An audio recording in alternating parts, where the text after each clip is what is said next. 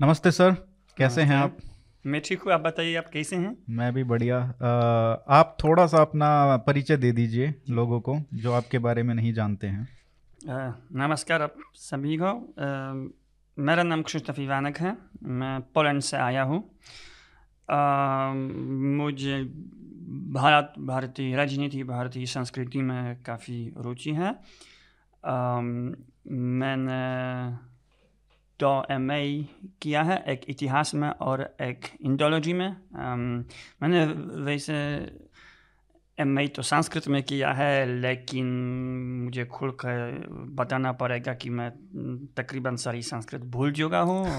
मैंने यूनिवर्सिटी में संस्कृत से कम हिंदी पढ़ी है लेकिन हिंदी, तो आपकी काफ़ी अच्छी है धन्यवाद लेकिन बात यह है कि ये काफ़ी साल पहले हुआ है क्योंकि मैं पह, मैं पहली बार भारत में 2004 में आया था हम्म। और तब एक आई सी सी आर का स्कॉलरशिप यानी इंडियन सरकारी स्कॉलरशिप आया हिंदी थोड़ा सा और सीखने के लिए हम्म। मैं उस वक्त केंद्रीय हिंदी संस्थान दिल्ली में पढ़ रहा था तो तब से मतलब मैं ये कोशिश कर रहा था कि मैं हर साल कम से कम एक बार तो आ जाऊँ इसलिए थोड़ा सा हिंदी प्रैक्टिस करने का मौके मिल गए मुझे लेकिन मुझे ये भी बताना पड़ेगा कि ये पहली न सॉरी दूसरी बार है जब मैं हिंदी में है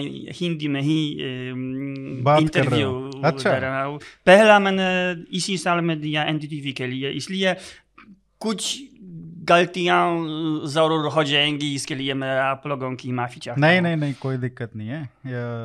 हाँ आपकी हिंदी काफ़ी अच्छी है और कोई गलती की ऐसी कोई बात नहीं है। आ, लेकिन सर ये बताइए कि आप पोलैंड से आते हैं और पोलैंड का मतलब वहाँ पे इंडिया का एक्सपोजर जो है वो काफ़ी कम है। अनलाइक के ब्रिटेन का देखें यूएस का देखें जहाँ पे भारतीय लोग भी बहुत संख्या में रहते हैं। लेकिन पोलैंड में आपका इट्स वेरी रेयर कि आपका इंटरेस्ट जो है वो इंडिया में आपका बना। वो कैसे ये क्या प्रोसेस था? Out of all the places in the world India में ही क्यों uh, आपने सोचा? जी। देखिए सच है सच ये है कि मुझे भी ठीक से नहीं मालूम है कि ऐसा मैंने क्यों चुना। मैं मैं दो हज़ार में हाँ साल दो सन दो हज़ार में मैं मैं मैं कॉलेज गया तो मैंने इतिहास हिस्ट्री पढ़ना शुरू किया और बीच में ऐसा थोड़ा सा मतलब बोर था वो मतलब जवान था ठीक से मालूम नहीं था मैं ज़िंदगी में आगे क्या करूँ तो मैंने सोचा मेरी ज़िंदगी में कुछ बदलाव आना चाहिए कुछ चेंज करना चाहिए तो मैंने सोचा मैं कोई और स्टडीज़ शुरू करूँ। और ऐसे ही मतलब बिना ज़्यादा सोच के मैंने वो जिसको अंग्रेज़ी में इंडोलॉजी कहते हैं चुनी।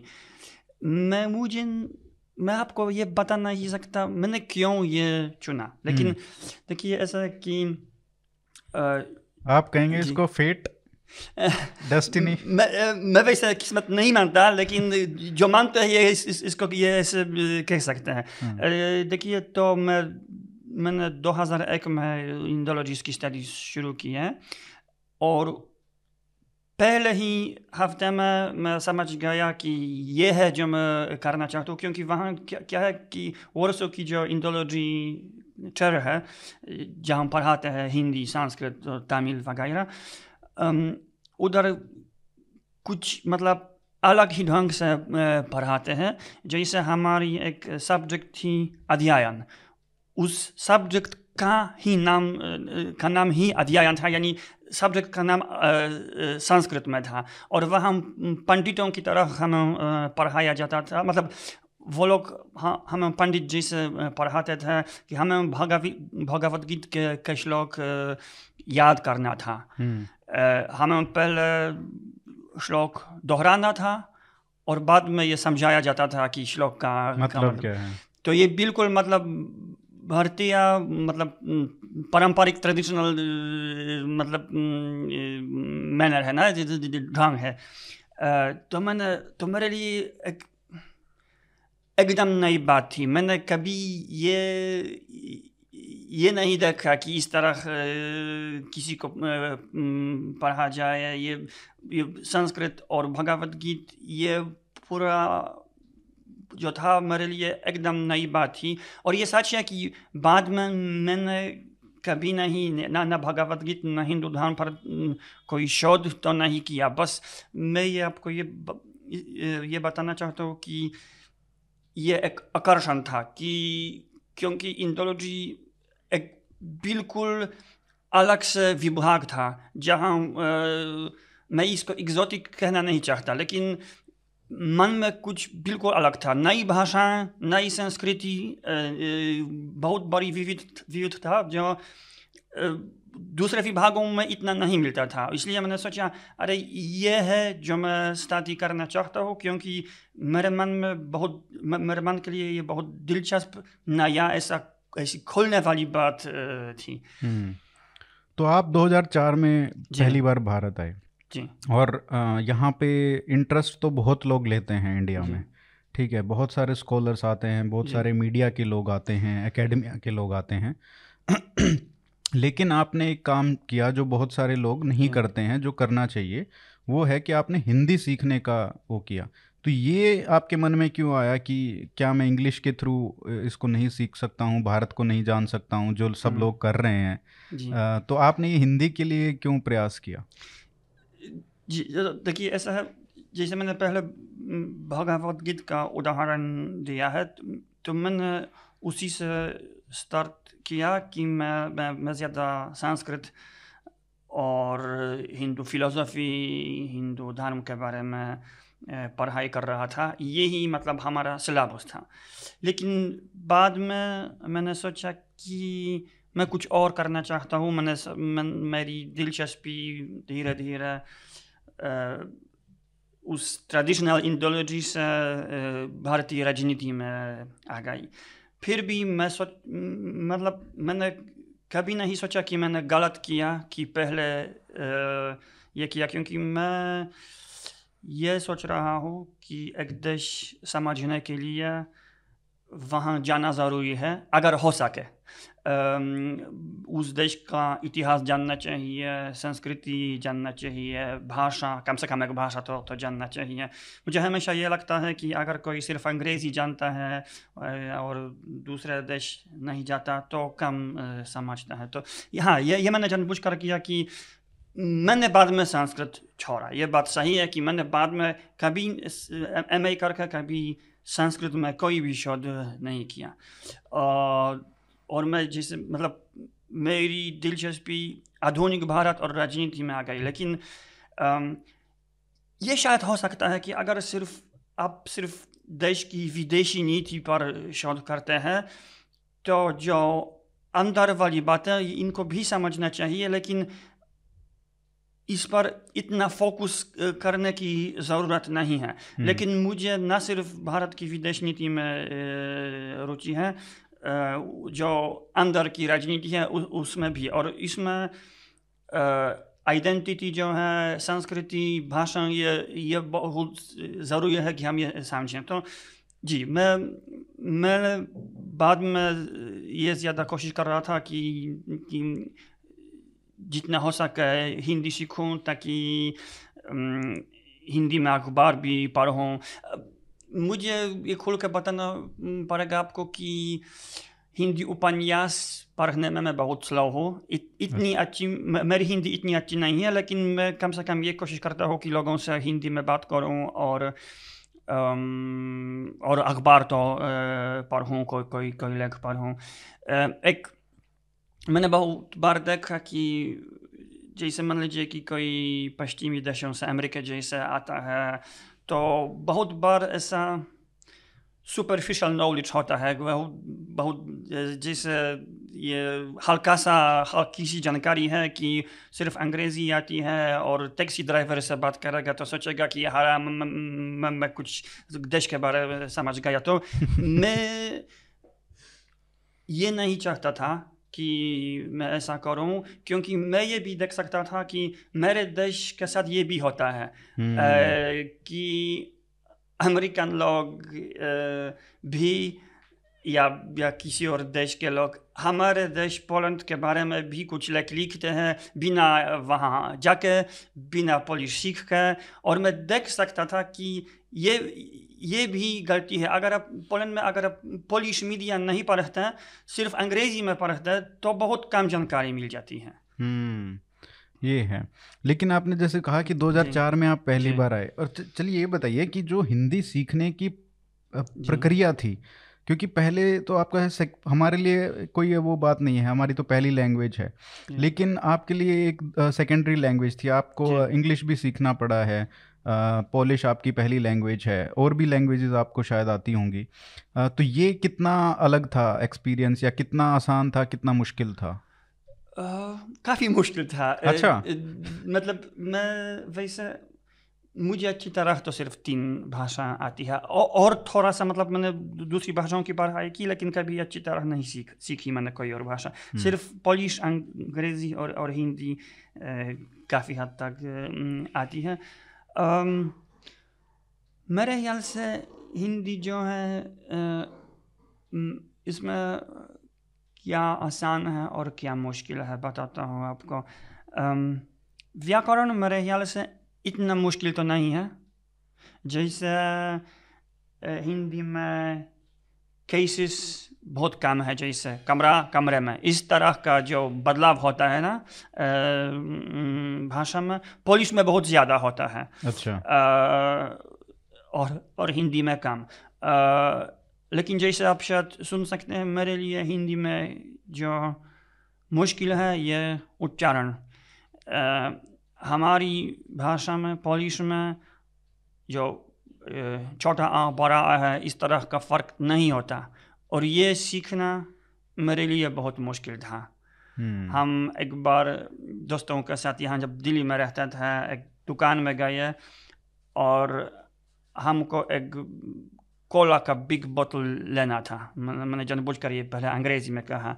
अब हमने जो शब्द बड़ा है ना बड़ा कोला हमने इतने गलत ढंग से कह दिया था कि दुकानदार ने हमें बड़ा बड़ा ये छोटा कोला दे दिए थे क्योंकि हमने जो जो बड़ा जो ट्वेल्व शब्द है और बड़ा जो बिग शब्द है हमने एक बिल्कुल उस, उसको मिक्स किया था अच्छा। तो। ये मेरे लिए मुश्किल था और अब भी मुश्किल है लेकिन इंग्लिश से आपको लगा कि मुश्किल है हिंदी सीखना इंग्लिश के कंपैरिजन में देखिए बस अलग है जो अगर कोई आदमी दूसरी भाषा की पढ़ाई करता है अब उसके मतलब जो मतलब कैपेबिलिटीज पर डिपेंड करता है मेहनत पर डिपेंड करता है लेकिन इस बात पर भी डिपेंड करता है कि हमारी भाषा कैसी है। जैसे मान लीजिए मैंने कभी रूसी अच्छी तरह नहीं सीखी लेकिन हम पोलिश लोगों के लिए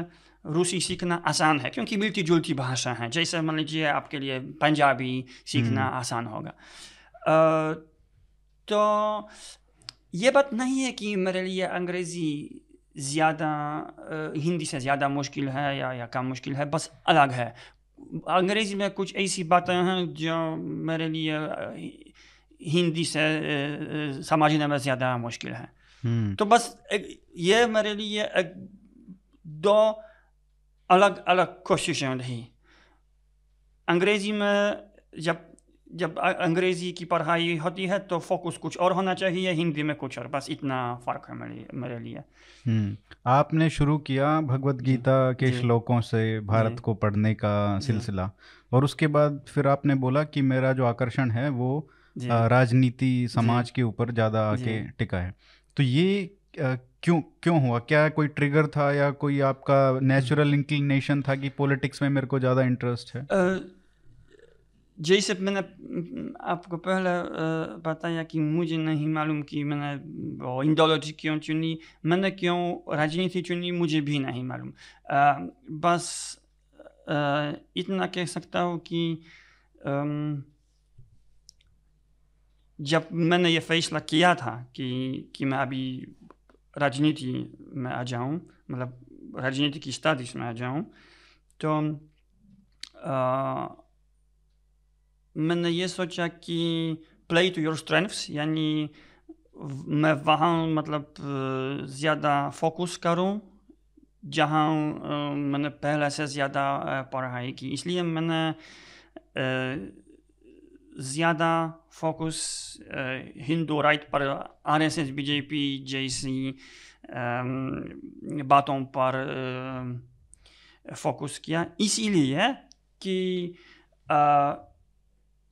संस्कृत में एम करके ये जो आ, मतलब नारेटिव है जैसे अब अगर आर एस एस के सोर्सेस पढ़ते हैं तो उनमें बहुत मतलब शुद्ध हिंदी आ जाती है कोई किसी ने अगर थोड़ी सी संस्कृत पकड़ी थी पहले हम्म। तो ये ज़्यादा मतलब ये पूरी जो कल्चरल हिस्टोरिकल रिलीजियस जो बैकग्राउंड है संस्कृति को जानना धर्म जानना तो, तो, कुछ हद तक जानना मतलब संस्कृत जानना अगर कोई ये ये जान तो वो जो आर एस एस बीजेपी की राजनीति समझना थोड़ा सा और आसान हो जाता है इसलिए अच्छा।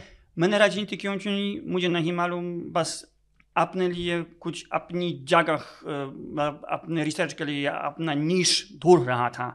और जब ये नीश चुना तो मैं ये समझ गया कि जहाँ मैं ज़्यादा, मैंने ज़्यादा पढ़ाई की, ये ये ये मतलब पकड़ना मुझे। और बाद में क्योंकि मैं, मैंने आर एस एस के स्कूल्स पर मैंने पीएचडी किया जो विद्या भारती के स्कूल है। उसके बाद मुझे साउथ कोरिया में दक्षिण कोरिया में मुझे नौकरी मिल गई जहाँ मैं हिंदी पढ़ाता था और उसके बाद मैं अपने देश पोलैंड वापस गया और अभी मैं छः साल से एक मिलिट्री एकेडमी में काम करता हूँ। जैसे ये आपने बताया विद्या भारती वाला। जी। हम मेरे को ये स्वाभाविक ये प्रश्न आ रहा है कि आपने ये टॉपिक क्यों चुना? मतलब देश में इतने सारे टॉपिक्स हैं। तो ये आपके मन में क्यों आया कि इस पे रिसर्च करना चाहिए या पीएचडी करना चाहिए? जी। देखिए क्योंकि जैसे मैंने पहले कहा कि मैंने दोनों इतिहास में और इंडोलॉजी में एम किया मतलब मेरे जो दो एम किया है मैंने सोचा कि आ, उनको अगर जोड़ूँ तो ज़्यादा अच्छा रहेगा मेरे लिए तो मैंने हम्म। सोचा भाषा की बातें और इतिहास की बातें और राजनीति की बातें कहाँ कहाँ मिल जाती हैं हम्म। तो उनमें उनमें से एक, एक ऐसा बड़ा क्षेत्र हमारे ख्याल से एजुकेशन है शिक्षा है। Uh, मैंने ये भी पहले पढ़ा था कि जो विद्या भारती क्योंकि विद्या भारती अखिल विद्या भारती अखिल भारतीय शिक्षा संस्थान यह आरएसएस का एक संस्था है आरएसएस का एक बहुत बड़ा भाग है। और विद्या भारती जो विद्यालयों का नेटवर्क जो चलाती है ये इंडिया में शायद प्राइवेट स्कूलों का सबसे बड़ा नेटवर्क है कोई और इतना प्राइवेट स्कूल नहीं चलाता है भारत के अंदर जो आरएसएस चलाता है तो मैं सोच रहा था कि उस पर थोड़ा सा कम शोध दूसरों ने किया था तो मैंने सोचा हिंदी आती है तो मैं पाठ्य पुस्तक पढ़ सकता हूँ फ़ील्ड वर्क कर सकता हूँ और जो उसमें आ जाएगा संस्कृति की बातें शायद मैं कुछ हद तक समझ सकूँगा। तो इसलिए मैंने ये ये चुना ये करके मैंने इसके बारे में एक किताब लिखी जो इसी साल में नि, निकल गई Oxford University Oxford University Press ने छपी थी ये किताब उसका टाइटल है एंडलेस सीड अच्छा इसका क्या आपने क्या एनालिसिस किया? जैसे क्या आपको नया जानने को मिला? जब आपने मतलब पीएचडी तो एक इतना बड़ा होता है कि आपको you must have gone very deep into it तो पूरे मतलब कई जगह आप गए भी होंगे टेक्स्ट बुक्स देखी होंगी किस तरीके से पढ़ाया जाता है क्या पढ़ाने का तरीका है? वो सब देख के आपका क्या एनालिसिस था विद्या भारती के ऊपर?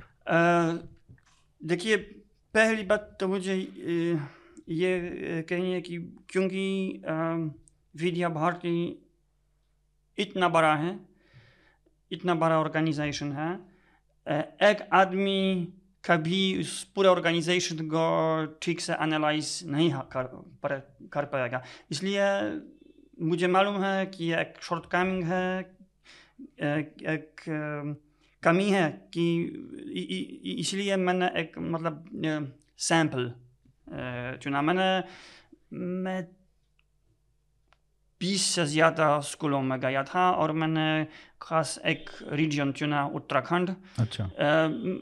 उत्तराखंड क्यों चुना? बस मुझे एक हिंदी बोलने वाला राज्य चुनना था ताकि मैं समझूं क्योंकि बात समझूं और किताबें भी समझूं क्योंकि विद्या भारती के स्कूल पूरे भारत में पाए जाते हैं। अब चाहे भी तो मतलब तमिल के माध्यम से आप भी उसको एनालाइज कर सकते हैं या पंजाबी से या किस मतलब लेकिन उत्तर प्रदेश या मध्य प्रदेश क्यों नहीं? वो तो बहुत बड़े हिंदी प्रदेश हैं। जी आ, मैं भी कुछ स्कूलों में गया यूपी में और अच्छा, एमपी में भी। हम्म। लेकिन मुझे थोड़ा सा छोटा सा सैंपल चाहिए था ताकि मैं अकेले संभालूं ये ये, ये सैंपल तो देखिए मैं मुझे आपको ये खुल कर बताना पड़ेगा। आप आर एस एस के बारे में क्या सोचते हैं मुझे नहीं मालूम। मैं आपको बता सकता हूँ मैं, मैं मैं इसके बारे में क्या सोचता हूँ। मैंने जो वहाँ देखा खास जो क्योंकि मेरा फोकस था इतिहास पर क्योंकि हम्म।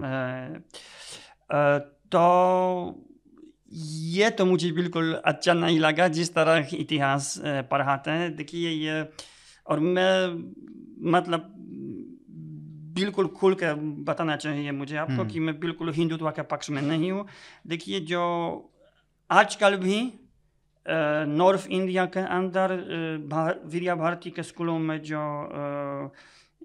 इतिहास की पाठ्य पुस्तकें चलती हैं वो एक बिल्कुल ऐसी अहिस्टोरिकल विजन ऑफ़ इंडिया दिखाती है जिसमें कोई सोशल प्रोसेस दिखाई नहीं जाती कोई मतलब आर्किटेक्चर की बात नहीं हो जाता वहाँ सिर्फ़ लड़ाइयाँ ही लड़ाइयाँ हैं। अगर आप इस पाठ्य पुस्तक का नाम है गौरवशाली भारत। नाम अच्छा लगता है लेकिन ये किताब जो है इसके हर चैप्टर में आक्रमण हो जाता है और कुछ नहीं हो जाता। बस आक्रमण होता है। बस किसी ने इंडिया पर हमला किया।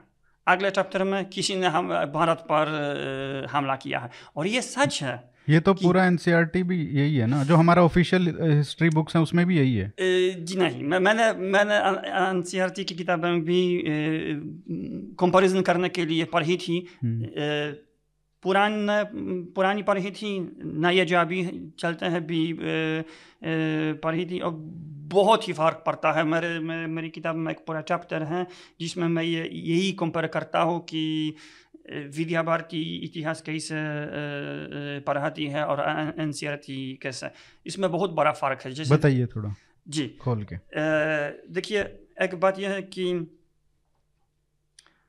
आ, विद्या भारती जिस तरह पढ़ाती है उसमें यह है कि कभी ये ठीक से हम समझ नहीं सकते कि इंडिया कितने इंडिया में कितने राज्य थे ऐसा लगता है कि इंडिया तो हमेशा एक राष्ट्र था हम्म।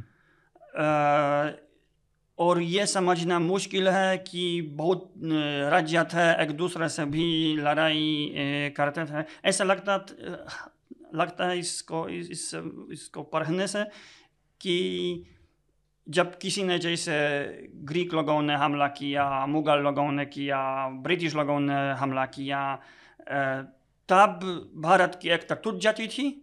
और उससे पहले या इससे बाद ऐसा लगता है जैसे भारत एक राष्ट्र था दूसरी बात यह है कि ठीक है ये सच है कि लड़ाइयाँ जो हैं युद्ध जो हैं वो इतिहास का बहुत बड़ा हिस्सा तो है हम्म। और ये भी सच है और ये भी बताना चाहिए कि किसने कब क्यों भारत पर हमला किया था हम्म। लेकिन जैसे मान लीजिए अगर आप एन की की की पाठ्य पुस्तकें अगर हम पढ़ेंगे तो वहाँ हम भी देखेंगे कि जैसे समाज में कैसे बदलाव आ जाता था कि। जनजातियाँ थी जनजातियों के जो रीति रिवाज है जो उनका जो मतलब ज़िंदगी ज़िंदगी का ढंग अलग था, जो लोग शहर में रहते थे, वो अलग था। ये बात बिल्कुल विद्या भारती की पाठ्य पुस्तकों में नहीं आती। और मतलब ऐसा लगता है कि जब हम वो उस हिंदुत्व की दृष्टि से जो भारत का इतिहास जो वहाँ पाया जाता है इन किताबों में, ऐसा लगता है कि ये सिर्फ़ कि ऐसा है जैसे भारत एक हमेशा के लिए घेरा हुआ किला था, जिसको सिर्फ़ मतलब डिफेंस करना पड़ता था, लेकिन इस किला के अंदर क्या हो रहा था? महिलाओं की ज़िंदगी कैसी थी, जनजातियों की ज़िंदगी कैसी थी तकनीकी कैसे बदल जाती थी, साहित्य कैसे बदल जाती थी, ये बिल्कुल उन किताबों में नहीं है एन एन की किताबों उससे मेरे ख्याल से बहुत गुना बढ़ता है हम्म। तो इसमें जो चीज़ें हैं मतलब it's it's a missing point it's not a distortion in a sense देखिए वहाँ डिस्टोर्शंस भी हैं। अच्छा। जैसे कुछ ऐसी बातें हैं जी कि मान लीजिए कि एक मुगल सम्राट ने एक मुस्लिम रूलर ने किसी हिंदू राज्य को जिताया था हिस्टोरिकली ना? तो कुछ ऐसी बातें हैं विद्या भारती की पाठ्य पुस्तकों में जो बिल्कुल उन लोगों ने मतलब सब कुछ बदल गया कि जो जीत जो जीत गया वो उस किताब में हार गया। मतलब हिंदू राजा जीत गया मुगल सम्राट हार गया। मतलब कि जैसे कोई एग्जांपल so, जी आ, कौन सा था? जैसे मान लीजिए पृथ्वीराज चौहान की कहानी जो है। हम जानते हैं कि पृथ्वीराज चौहान वैसे तो हर गया। और जो पृथ्वीराज रासो की कहानी है कि बाद में पृथ्वीराज ने तीर से मोहम्मद गौरी को मार डाला। इसमें इतिहास में कोई मतलब एविडेंस नहीं है कि ऐसा हो गया। हम्म। और ये ही मतलब जो विद्या भारती की किताबें हैं ये ही बताती है कि पृथ्वीराज ने मोहम्मद गौरी को मार डाला था। हम्म। अच्छा तो ये उस तरीके से हिस्ट्री के तरीके से पढ़ाते हैं या पृथ्वीराज रासो का रेफरेंस देके पढ़ाते हैं? मुझे याद या नहीं मेरे ख्याल से वहाँ रेफरेंस नहीं है पृथ्वीराज पृथ्वीराज रासो का रेफरेंस नहीं है वहाँ। क्योंकि अगर वो एक उस उस तरीके से पोएम के तरीके से पढ़ा रहे हैं तो कोई दिक्कत नहीं है। नहीं मेरे ख्याल से वहाँ पोएम का रेफरेंस नहीं है साइटेशन नहीं है। हम्म। और वहाँ भी प्रोपोर्शंस मेरे ख्याल से गलत है, जैसे जो, किताब के अंदर जैसे बहुत पेजेस पर ये डिस्क्राइब किया गया था कि अलेक्जेंडर द ग्रेट ने भारत पर कैसे हमला किया था। देखिए, ये वैसे तो भारत के इतिहास के लिए इतना महत्वपूर्ण नहीं था। मतलब जो नो इंडिया का नॉर्थ वेस्ट एरिया है पंजाब जैसा वहाँ तक अलेक्जेंडर द ग्रेट पहुँच पाए आगे नहीं। और मुझे ऐसा लगता है कि आरएसएस के लोगों ने इसलिए उस पर इतना फोकस किया क्योंकि ये एक उदाहरण है कि भारत ने कैसे बाहरी मतलब जो खतरा था उसको अच्छी तरह दूर किया था हम्म। तो वो वो सच है और मतलब वो शायद इसलिए भी क्योंकि पहला आक्रमण वो देखा जाता है ना लेकिन मेरा मतलब ये है कि इसको बहुत आ, आ, आ, मतलब लंबे बहुत पेजेस पर डिस्क्राइब किया गया। जो मेरे लिए इतना ज़रूरी नहीं है। आपके पास अगर मतलब पाठ्य पुस्तक के मान लीजिए पचास पेजेस हैं तो अठारह पेजेस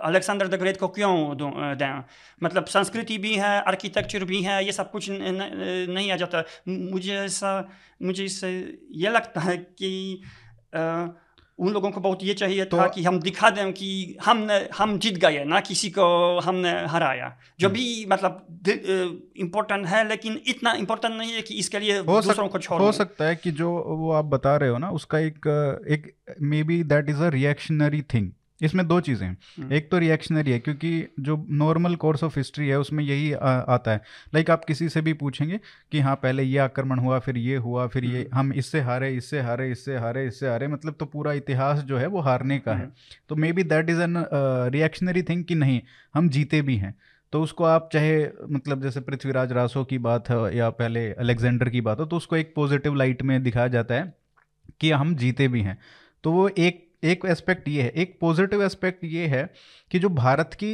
इतिहास की जो है ना एक हिस्ट्री है एक इतिहास है उसमें भी आपको थोड़ा नुआंसेस पता ही होगा। अगर आपने मतलब ये सब पढ़ाई है हिंदी जानते हैं आप संस्कृत जानते हैं तो उसमें इतिहास में जैसे मैं एग्ज़ाम्पल दूँ तो हम अ, रामचरितमानस। जो ये रामचरितमानस और जो तुलसीदास जी की ये है।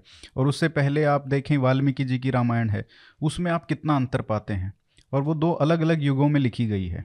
तो वहाँ पे जो इतिहास का पर्पस है ना भारत के इतिहास का लिखने का तरीका है, वो एक तरीके से पूरे देश को, राष्ट्र को प्रेरित करना या जोड़ने का पर्पस रहा है। इतिहास को वो इस तरीके से नहीं देखते कि ये हुआ है, ये नहीं हुआ है। आज की जनरेशन उससे क्या मज़बूत हो सकती है या उससे प्रेरणा ले सकती है? तो एक अलग अलग तरीके हैं दो शायद सभ्यताओं के। एक वेस्ट, एक ईस्ट। इनको इन चीज़ों को देखने के। तो वो दो चीज़ें दो एस्पेक्ट है मैंने आपको रिएक्शनरी भी बताया और। एक अलग डिफरेंट आप देखेंगे मतलब आप कई सारी चीज़ों में देखेंगे कि जो popular way of writing history रहा है इट्स नॉट अबाउट प्रिसाइज की किसने जैसे महाभारत है उसमें ये नहीं है कि अच्छा ये उस पर फोकस नहीं है कि ये किस दिन हुआ या क्या हुआ वो है। But that is not the main thing आप वहाँ से धर्म के ऊपर कितने क्या है क्या डिस्कशन है वो सब आप आज भी पढ़ते हैं उसी पे एनालिसिस होता है। तो ये सब बातें हैं। जैसे अर्थशास्त्र के मैं आपका एक आर्टिकल पढ़ रहा था आ, मैंने पूरा नहीं पढ़ा बट उस पर मैं थोड़ा पूछना चाहता हूँ क्योंकि समय की बहुत कमी है आपको जाना भी है। अर्थशास्त्र पे मैं ये पूछना चाहता हूँ कि आपने ये लिखा कि अर्थशास्त्र के ऊपर लोग बात तो बहुत करते हैं हम्म, और क्योंकि आपका एक जो एरिया ऑफ़ फोकस है हम्म। फॉरेन पॉलिसी भी है तो कहते तो हैं इंडिया वाले कि हम्म। अर्थशास्त्र के ऊपर हम्म। फिलोसफी हमारी जो फॉरेन हम्म। पॉलिसी है वो बेस्ड होनी हम्म। चाहिए लेकिन क्या है ये आप बताइए क्योंकि आपने वो पढ़ा भी है अर्थशास्त्र पहले उसके बारे में थोड़ा बताइए और भारत की जो फॉरेन पॉलिसी आप देखते हैं जी या चेंज होते हुए भी आपने देखी है। जी। 2004 से 2022 में शायद बहुत कुछ अंतर भी आया होगा। तो उसका भी बताइए। जी बस मैं ज़्यादा टाइम नहीं लूँगा लेकिन बस ये थोड़ा सा जो जो आपने पहला कहा इसका थोड़ा सा मैं जवाब देना चाहता हूँ। मैं समझता हूँ कि आप क्या कह रहे थे कि मतलब इतिहास से शुरू आर भी लोगों को प्रेरित करना चाहता है लेकिन मेरे ख्याल से उसको करने के लिए हम फैक्ट्स बदल नहीं सकते।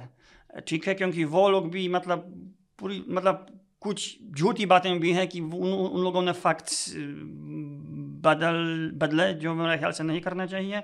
और इतिहास हमको न सिर्फ़ प्रेरित करता है हमको बहुत बातें हम सीख सकते हैं इतिहास से और वो बातें नहीं आती हिंदुत्व का जो हिस्ट्री का विजन है उसमें ये बातें जैसे समाज में बदलाव ये नहीं पाया जाता। अब अब मैं मैं आपके सवाल पर आता हूँ। देखिए पहली बात यह है कि अर्थशास्त्र तो एक मतलब महत्वपूर्ण पुस्तक है मैं ये मानता हूँ।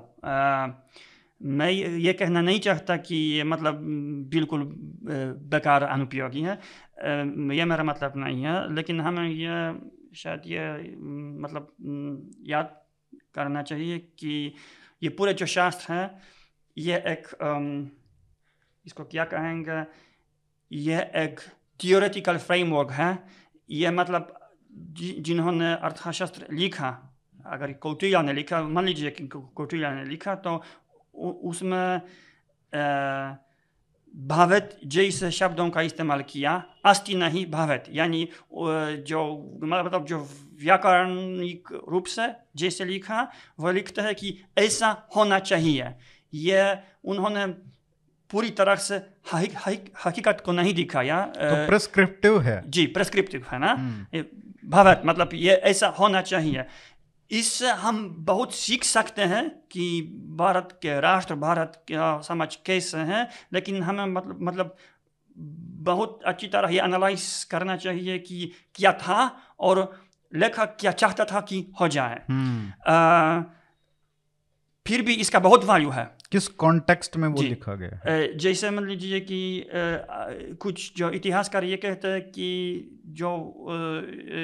जिस कॉन्टेक्स्ट में अर्थशास्त्र लिखा था वो एक बड़े साम्राज्य के लिए लिखा नहीं था एक मिडिल साइज़ देश के लिए लिखा था कि ये मिडिल साइज़ देश कैसी नीति करें। क्योंकि वो उसमें वो लेखक हमें ये बताता है कि वो राजमंडल की बात उससे हम ये सीख सकते हैं कि जब लिख रहे थे भारत में बहुत सारे राज्य थे और लेखक राज राजाओं राजाओं को ये मतलब सिखाना चाहता था कि मतलब अगर पास बहुत सारे पड़ोसी देश हैं तो हम विदेशी नीति कैसे करें अब देखिए, जैसे मैंने पहले कहा कि जो देश की अंदर वाली राजनीति है, उस, उसके समझने के लिए संस्कृति, भाषा, धर्म जानना बहुत ज़रूरी है। विदेशी नीति के लिए कुछ हद तक ये भी ज़रूरी है, लेकिन कम। क्योंकि विदेशी नीति में ऐसा है कि राष्ट्रों के जो कोर इंटरेस्ट है हम्म। ये हमेशा पहले आ जाएँगे। जैसे हम कहाँ से इन्वेस्टमेंट लेंगे, किस से युद्ध करेंगे, किस कैसे डिफेंड करेंगे जब कोई कोई पड़ोसी देश, दुश्मन है। और इसीलिए जब विदेशी नीति की बात आ जाती है तो हमको संस्कृति की बातें और ऐतिहासिक बातें कम दिखाई दे रही हैं। मेरे ख्याल से मेरा विचार है। ये इसलिए नहीं कि ये बातें इम्पोर्टेंट नहीं है। ये बहुत महत्वपूर्ण है। लेकिन अंतर्राष्ट्रीय स्तर पर जब हम दूसरों से साथ कुछ करते हैं जैसे मान लीजिए भारत और अमेरिका के जो रिश्ते हैं अब उसमें भारतीय संस्कृति की बात कब आ जाएगी? मतलब अ, अमेरिका से आप कुछ इन्वेस्टमेंट लेना चाहते हैं। हम्म। इसके लिए ये ज़रूरी नहीं है कि आप अर्थशास्त्र को कोट करें ठीक है? इसीलिए मैं थोड़ा सा मैं जानता हूँ कि भारत में कुछ लोग हैं जो अर्थशास्त्र का मतलब आधुनिक रेलेवेंस आधुनिक जो मह- महत्वपूर्णता है वो मतलब पर इस पर रिसर्च करते हैं जैसे डॉक्टर कजरी कमाल है जिन्होंने उस बात पर पूरी किताब लिखी है ये अच्छा है कि ऐसा रिसर्च चल रहा है लेकिन जहाँ तक हम भारत की मतलब अंदर वाली राजनीति को एनालाइज करते हैं तो ज़ाहिर बात है कि इसमें ऐतिहासिक बातें अर्थशास्त्र जैसी बहुत आ जाएँगी हम्म। लेकिन विदेश नीति विदेश नीति के, के मतलब अपने अपने उसूल है। हर देश की विदेश नीति दूसरे देश की विदेश नीति थोड़े से मिलती जुलते है क्योंकि ये ऐसा करना पड़ता है। और जैसे उदाहरण दे रहा आपको वो राजा राजामंडल जो कौटिल्य ने ये लिखा कि आपका जो पड़ोसी देश है क्योंकि वो आप, आपकी सीमा उसकी उस देश के की सीमा से लगती है। हो सकता है कि आपका दुश्मन हो जाएगा क्योंकि एक मतलब टेरिटोरियल डिस्प्यूट हो सकता है। अब जो उनका पड़ोसी है वो पड़ोसी का पड़ोसी उस पड़ोसी का दुश्मन हो सकता है तो आपका अल्लाह बन सकता है। और तो लोग ये भी कहते हैं कि देखिए बिल्कुल जो कौटिल्य ने लिखा जो अर्थशास्त्र में लिखा है ऐसा ही कुछ हद तक भारत के साथ भी हुआ। कि जो पड़ोसी देश है वो तो कम से कम दो तो दुश्मन है ना चाइना और पाकिस्तान और भारत ने ये कोशिश किया कि अफ़गानिस्तान जो है वो दोस्त बन जाए और कि ताकि भारत और अफ़गानिस्तान एक साथ पाकिस्तान के खिलाफ कुछ कर सकें तो हाँ हम ये कह सकते हैं कि देखिए जहाँ पे सामाजिक समानताएँ हैं जो 2000 साल पहले जब वो लिखा गया होगा ढाई हज़ार साल पहले उसके बीच में और आज के समाज में जहाँ जहाँ समानताएँ हैं और जहाँ पे प्रिस्क्रिप्शन है उस उस कॉन्टेक्स्ट का अगर वो सेम है तो आप लगा सकते हैं। वो सब जो उसमें लिखा है वो आप भी इम्प्लीमेंट करने की सोच सकते हैं। लेकिन अगर अलग अलग सिचुएशन है पहले कुछ और था और आज उस वो चीज़ है ही नहीं है सोसाइटी में तो आप उसको लागू नहीं करना जैसे मान लीजिए टेक्नोलॉजी तकनीकी में इतनी सारी इतने सारे फ़र्क है। हम्म। अर्थशास्त्र के ज़माने में और अभी की मतलब उस टाइम की नीतियाँ आज के ज़माने में लाना बहुत मुश्किल होगा। हम्म। और हाँ हाँ, हम ये कह सकते हैं कि भारत एक राजमंडल की नीति कुछ हद तक फॉलो करता है। लेकिन मैं इसलिए स्केप्टिकल हूँ कि मैं सोच रहा हूँ कि अरे दूसरा दूसरा देश ये भी कहते हैं क्योंकि क्योंकि अर्थशास्त्र का अर्थशास्त्र का जो लेखा था वो बस बहुत प्रगमाटिक था। वो समझ सकता था कि राजनीति कैसी चलती है। हम्म। लेकिन और विदेश नीति ज़्यादातर बहुत प्रगमाटिक होता है बहुत रियलिस्ट होता है। लेकिन अर्थशास्त्र को पढ़ने के बिना एक राष्ट्र भी ऐसी नीति फॉलो कर सकता है क्योंकि ये बस फॉलो करना पड़ता है। आप कोई किताब ना पढ़ेंगे तब भी आपको ये करना पड़ेगा। हम्म। तो इसका मतलब ये नहीं है कि मेरे ख्याल से अर्थशास्त्र में कोई वैल्यू नहीं है। हिस्टोरिकल वैल्यू बहुत है अ, लेकिन बस आज के आज के कॉन्टेक्स्ट में एक नए अर्थशास्त्र की ज़रूरत है कहीं ना कहीं। मतलब विदेश नीति में मैं उसका असर कम देख सकता हूँ। इट्स मतलब वही देखना पड़ेगा कि हमको उस समय के हिसाब से वो कितना एम्बिशियस जो उन्होंने लिखा है वो कितना एम्बिशियस था। क्योंकि अगर आप आज भी लिख रहे हैं आप रियलिस्ट होके आप चीज़ों को कर सकते हैं इवेलुएट और आप एक प्रिस्क्रिप्शन दे सकते हैं। लेकिन अगर आप एक इतना एम्बिशियस गोल सेट करें कि 10 साल 20 साल 30 साल में हमको दे इंडिया को ये करना चाहिए वो करना चाहिए उसके लिए हमको ये ये स्ट्रेटेजिक चीज़ें लेनी पड़ेंगी स्टेप्स लेने पड़ेंगे तो वो एक एम्बिशियस प्रोजेक्ट होगा। तो क्या उस समय के हिसाब से मेरे को लगता है कि अर्थशास्त्र पे तो बहुत रिसर्च होता है लेकिन वो किस कॉन्टेक्स्ट में लिखा गया है उस समय की सिचुएशन क्या थी सोशल सेटिंग क्या थी वो कहीं ना कहीं उस पर कम रिसर्च होता है। मतलब डिपेंड करता है एक मतलब रिसर्चर का गोल क्या है? कुछ ऐसे रिसर्चर है जो आधुनिक रेलेवेंस पर शोध करना चाहते हैं और बट वो इतिहासकार है उसका कोई मतलब नहीं है ना। अगर आप रेलिवेंस देखना चाहते हैं तो वो किस कॉन्टेक्स्ट में पहले लिखा गया है उसको देखना पड़ेगा। ज़रूर। और देखिए, कम से कम मेरे ख्याल से हमें ये कहना चाहिए कि अर्थशास्त्र हमें यह भी बताता है कि ये सच नहीं है कि भारत ने सब कुछ बाहर से सीखा है। जैसे कहते हैं कि माकियावेली ने ये लिखा, वो लिखा अर्थशास्त्र में भी ये सभी बातें हैं। यानी हम इससे ये देख सकते हैं कि प्राचीन भारत में भी रियलिज्म था। मतलब वहाँ जासूसी कम मेंशन किया गया है कि दूसरे अब दूसरे राष्ट्रों में स्पाई भेजिए ये कीजिए वो कीजिए। इसका मतलब है कि ये प्राचीन भारत के लोग भी समझ सकते थे कि कैसे करें। लेकिन ये ये ये भी सच है कि ये बिना अर्थशास्त्र के दूसरे देशों में में भी ये चलता था ये पूरा लड़ाई करना जासूसी करना वगैरह। वो वो कहीं ना कहीं उससे आता है ना कि नेशनल इंटरेस्ट क्या है। तो आप उसके लिए जो भी ज़रूरी होता है साम दाम दंड भेद वो सब आप करते ही हैं। जी। आ, अभी अच्छा ये अभी हमारे पास समय अ, कम कम है तो मैं आखिरी के एक दो। अ, बातों पे करूँगा। भारत में जो समझ है वेस्ट की वेस्ट की समझ है यूरोप यूएस हम्म। उसमें डिफ्रेंशिएट बहुत कम लोग करते हैं जो एक्सपर्ट लेवल होता है। लेकिन भारत पूरे एक मोनोलिथिक चीज़ से देखता है कि पूरा वेस्ट एक जैसा है। अ, आप पोलैंड से आते हैं यूएस सेंट्रिक एक जो व्यू है पूरे यूरोप का और पूरे पूरे यूरोप का नहीं कहूँगा पूरे वेस्ट का। उसको आप कैसे एक एवरेज इंडियन कैसे अच्छा बेहतर समझ सकता है पोलैंड को यूरोप को उसको बिना यूएस लेंस से देखे हुए? देखिए पहली बात तो यही है जो जो मैंने पहले कहा था कि भारत के साथ भी मेरे ख्याल से करना चाहिए यानी जहाँ तक हो सके उन देशों में जाना चाहिए और उनकी भाषा जहाँ हो सके सीखना चाहिए। अब देखिए मेरे ख्याल से एक बात यह है कि आ, ये मीडिया की बात है।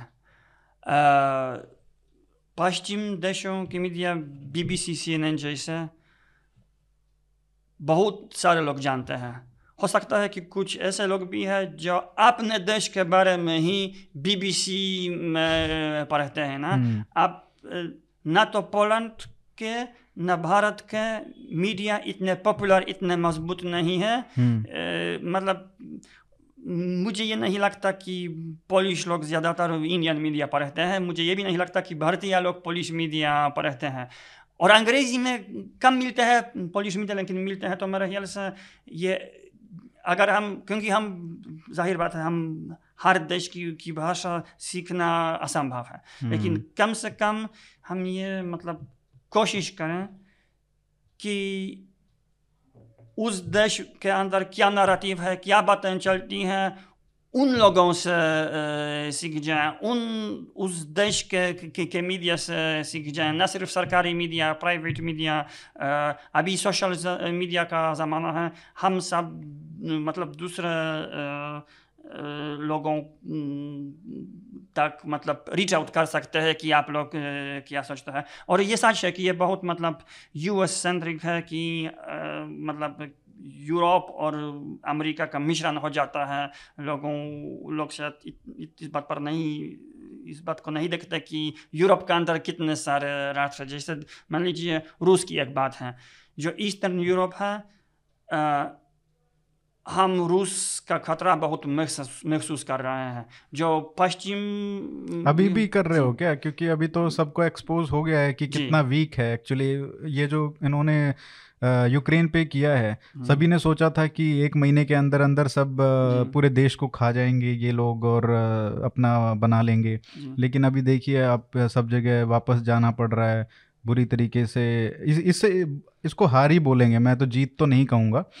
तो उस हिसाब से देखा जाए तो सबको एक्सपोज हो ही गया है कि अब आपको नहीं लगता कि अब वो कोई भी एडवेंचर करने से सौ बार पहले सोचेंगे कि एक यूक्रेन को छोटे से नहीं हरा पाए तो और कहाँ नाटो से कहाँ लड़ेंगे मुझे ऐसी आशा है हम्म। अब तक मुझे ऐसा लगता है कि रूस की न तो पूरी तरह से हार हो गई न जीत हो गई और मैं चाहता हूँ कि रूस हार जाए लेकिन अभी कहना मुश्किल है हम्म। लेकिन अभी भी हमें तो डर है क्योंकि मतलब एक न्यूक्लियर पावर तो है रूस और बस मैं एक ये ये एक उदाहरण देना चाहता हूँ आपको कि अगर आप सिर्फ़ वेस्टर्न मीडिया पर हैं तो इस साल तक 2022 तक उसमें वेस्टर्न मीडिया में रूस अगर हम अमेरिका को छोड़ें जर्मन मीडिया पर हैं फ्रेंच मीडिया पर हैं तो रूस इतना खतरनाक नहीं लग रहा था। क्योंकि उन देशों की सीमा रूस से नहीं लगती उनके रिलेशन तो काफ़ी अच्छा थे हम्म। तो ये एक उदाहरण है कि अगर आप उस बबल से निकलेंगे वेस्टर्न मीडिया को छोड़कर थोड़ा सा Lithuanian Estonian Latvian Polish media check media पढ़ेंगे तो आप देखेंगे कि हमारी हमारा जो रूस पर दृष्टिकोण है वो पश्चिम यूरोप से अलग था अब ये थोड़ा सा मिलता जुलता हो गया क्योंकि वो लोग भी समझ गए कि मतलब रूस का खतरा कितना बड़ा है कि मान लीजिए कि आप अब अमेरिका चले जाते और आप कहते हैं कि पाकिस्तान एक टेररिस्ट स्टेट है आतंकवादी राष्ट्र है तो अमेरिकन लोग आपसे कहेंगे अरे आप क्या बात कर रहे हैं आप राधिकाल है ऐसा कुछ नहीं है लेकिन ये आपकी हकीकत हकीकत है। आप यहाँ बैठकर आप ये देख सकते हैं कि, कि ये सच है। इसलिए आपकी बात भी सुनना चाहिए क्योंकि ये ये आप नज़दीक से देख सकते हैं। ये आपने बहुत अच्छा बात पॉइंट बोला क्योंकि अगर हम 2001 में जब ट्विन टावर्स का हमला हुआ था यू यूएस में तो उससे पहले जो हम टेररिज्म की बात करते थे पाक स्पॉन्सर्ड टेररिज्म उसके बारे में बात ही नहीं होती थी। उसको पूरी तरीके से रिजेक्ट किया जाता था स्पेशली यूएस में पॉपुलर मीडिया में हर जगह पॉलिटिशियंस लेवल पे हर जगह पे होता था। लेकिन जैसे ही वो टू uh, 2001 का अटैक हुआ 9/11 उसके बाद एकदम से वॉर ऑन टेरर शुरू हो गया पाकिस्तान को ये करना है वो करना है सब तरीके की बातें आ गई। तो कहीं ना कहीं वैसा ही आ, शायद रशिया के साथ हो रहा है यूरोप में। बिल्कुल यानी पहले अगर कोई पोलिश एक्सपर्ट जर्मनी जाता था और कहता था कि मतलब 2022 से पहले या यूक्रेनियन जाता था हम्म। आ, या ईस्टानियन जाता था तो अगर कहता था कह रहा था कि रूस एक आतंकवादी राष्ट्र है तो कहते थे अरे क्या बात कर रहे हैं? क्यों मतलब टेंशन क्यों बढ़ाना चाहते हैं? अलार्मिस्ट हो रहे हो। अलार्मिस्ट हैं। हम्म। और अब वो लोग भी समझ गए कि हम सही थे इस कम से कम इस बात पर तो सही थे और इसलिए हर देश की आवाज़ और हर देश की स्थिति जहाँ हो सके हम देखनी है और सुननी है। हम्म, आखिरी में साउथ एशिया में आप आगे की दस साल पंद्रह साल बीस साल की जो पॉलिसीज़ हैं या उसका पूरा जो है specially in the light of China China का जो राइज हो रहा है उसके हिसाब से आप कैसे देखते हैं यहाँ की जियो को बदलते हुए देखिए मुझे ऐसा लगता है कि आ, मैं भारत पर फोकस करूँगा क्योंकि इसी देश पर मैं मैं, मैं फोकस करता हूँ ज़्यादातर हम्म। मेरे ख्याल से भारत की जो नीति है वो बहुत कॉन्स्टेंटली एक दिशा में जाती है भारत अपने नेबरहुड पर अपने पड़ोस जो उनके जो जो, जो पड़ोसी देश हैं उन देशों पर फोकस करता है क्योंकि भारत के पास इतने रिसोर्स इतने साधन भी नहीं है कि दूर दूर देशों पर इतना फोकस करें दूसरी बात यह है कि भारत अलायंस ना तो यूएस के साथ अलायंस बनाना चाहता है लेकिन भारत दोनों साइड से रूस और अमेरिका से एक पार्टनरशिप रखना चाहता है और मेरे ख्याल से जो हुआ अभी दो हज़ार बाईस में इससे हम मैंने ये देखा कि कुछ प्रॉब्लम्स बहुत बड़े सारे चुनौतियाँ आ गई इस यूएस के लिए और भारत के लिए कि भारत ने ऐसा रास्ता चुना लेकिन कम से कम मतलब आखिरकार भारत ने अपना पोजीशन स्पष्ट किया है और अपने पोजीशन में भारत रह गया कि हम एक साइट नहीं चुनेंगे हम्म। तो मेरे ख्याल से ये ऐसा चलता रहेगा ये ये एक दिशा जिसमें भारत की नीति आ जाएगी और मेरे ख्याल से मतलब रहेगी और मेरे ख्याल से भारत ये तब तक करना पड़ेगा जब तक खुद इतना मज़बूत होगा कि मतलब अपने आप, चीन के इन्फ्लुएंस को रोकेगा। क्योंकि आने वाले साल में मेरे ख्याल से वो जो इन्फ्लुएंस का जो कंपटीशन है कि चीन के इन्फ्लुएंस चीन के असर जो है नेपाल में मतलब बढ़ रहे हैं पाकिस्तान में तो बहुत बड़े हो हो चुके हैं मालदीव श्रीलंका में बढ़ रहे हैं तो मैं ये देख सकता हूँ कि भारत इसको रोकने का प्रयत्न कर रहा है तो क्वाड जो है वो स्ट्रेंथन होने के चांसेस ज़्यादा हैं हाँ मेरे ख्याल से क्वाड बढ़ता रहेगा लेकिन क्वाड इसलिए इतना एम्बिगियस है क्योंकि भारत एक यूएस का अलाई नहीं बनना चाहता इसलिए ये ना तो पूरी तरह से अलायंस है ना तो बिल्कुल बेकार है कुछ बीच में है और हम्म। मेरे ख्याल से मतलब क्या हो जाएगा मुझे तो नहीं मालूम, लेकिन मेरे ख्याल से दो सिनारियो पॉसिबल है। एक तो यह है कि अगर भारत मतलब ये कर पाएगा अपने आर्म्ड फोर्सेस को अपनी सेना को अच्छी तरह बनेगा तो चीन को खुद रोकेगा। जो मैं समझता हूँ, यही भारत का उद्देश्य है यही भारत सरकार करना चाहता है। लेकिन अगर ये भी हो सकता है मतलब मुझे नहीं लगता लेकिन मेरे ख्याल से दस प्रतिशत चांसेस हैं जो मैं नहीं चाहता है कि हो, हो जाए लेकिन ये हो सकता है कि भारत मज़बूत हो जाने से पहले भारत और चीन का युद्ध और किसी तरह का कॉन्फ्लिक्ट अगर हो जाए तो तब मेरे ख्याल से भारत को साउथ दक्षिण एशिया के अंदर अमेरिका की सहायता लेनी पड़ेगी तो मेरे ख्याल से ये भी हो सकता है कि तब भारत और अमेरिका का पूरी तरह से अलायंस हो जाएगा चीन को रोकने के लिए लेकिन मैं ये देख सकता हूँ कि भारत सरकार ये नहीं चाहता भारत सरकार कुछ हद तक अमेरिका से काम करना चाहता है लेकिन ये नहीं चाहता कि अलायंस हो जाए ये भी नहीं हो ये भी नहीं चाहता कि भारत के अंदर अमेरिकन बेस हो जाए ना तो अगर भारत इतना मज़बूत हो जाएगा कि चीन को खुद रोकेगा हम्म। तो मेरे ख्याल से भारत अनलाइट रहेगा तो ये बात दोनों चीन की शक्तियों पर और भारत की शक्तियों पर डिपेंड करता है। और मेरे ख्याल से बहुत मैं बिल्कुल ये नहीं कह सकता कि एग्जैक्टली क्या होगा लेकिन मेरे ख्याल से बहुत सारा कंपटीशन भारत और चीन के बीच बढ़ सकता है। भारत जैसे भूटान जैसे मालदीव श्रीलंका जैसे देशों में कॉन्फ्लिक्ट पॉइंट्स काफ़ी होने वाले हैं। जी।